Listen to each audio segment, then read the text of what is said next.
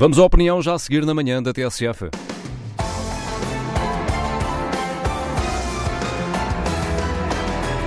À quinta-feira este espaço é assinado por Raquel Vaz Pinto. Olá Raquel, bom dia. Hoje traz, trazes-nos os momentos mais marcantes deste ano de 2021 que está a quase a acabar. Bom dia César, eh, bom dia caros ouvintes. Até parece mentira, mas não é. Estamos mesmo no final de 2021. Se por um lado parece que ainda ontem começava este ano, por outro, devido à pandemia, parece que estamos mais lentos, como se andássemos a uma velocidade abaixo do normal. Na verdade, estamos desgastados à conta da pandemia e, em bom rigor, fartos de regras e restrições. Temos tanta vontade de regressar à normalidade. Pessoalmente, já não aguento a palavra virtual. A tentação é evidente, mas não podemos baixar os braços. Temos que continuar a aposta na vacinação e nos cuidados indispensáveis sem tréguas. A pandemia que ainda não acabou é, sem dúvida, uma das protagonistas deste ano de 2021. Em Portugal, na Europa e no mundo, esta é uma realidade que esbate fronteiras.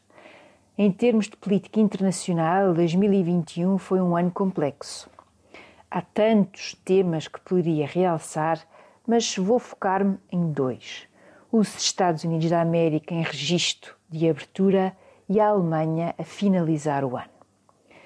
Começamos 2021 eh, logo com o impensável: a invasão do Capitólio por cidadãos dos Estados Unidos da América.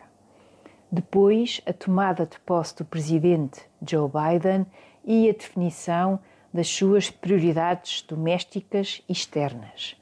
Nas primeiras, claramente, a vontade de atenuar a divisão, a polarização vivida na sua sociedade e, nas segundas, a continuação da China como um rival, desta feita um competidor estratégico.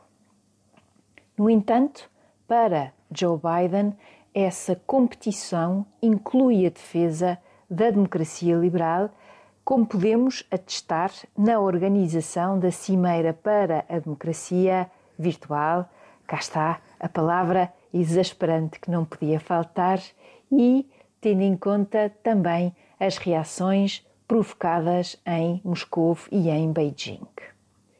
E no continente europeu, tenho de destacar a despedida da chanceler Angela Merkel e o que muito se espera do seu sucessor Olaf Scholz. Terminou o ciclo de Angela Merkel com um conjunto eh, de homenagens simbólicas, solenes e ao mesmo tempo com imensa empatia. Do ponto de vista externo, a Alemanha tem decisões difíceis que dificilmente podem continuar a passar por entre os pingos da chuva. E há duas batatas quentes, em particular, seu nome Rússia e China por entre mais ameaças à Ucrânia, cujo território é objeto de uma invasão russa desde 2014, decisões em matéria de energia e, em especial, sobre o gás natural, ou as dificuldades uh, na relação com a China de Xi Jinping, seja do ponto de vista comercial, tecnológico e diplomático, entre outras dimensões.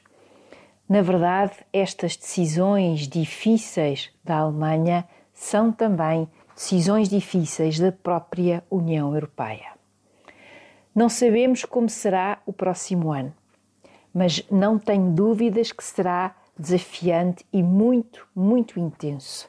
Cá estaremos para acompanhar e tentar descodificar. Para a semana, trarei a minha escolha uh, da figura da pessoa que mais me marcou uh, neste ano de 2021 e até lá desejo a todos um Feliz Natal.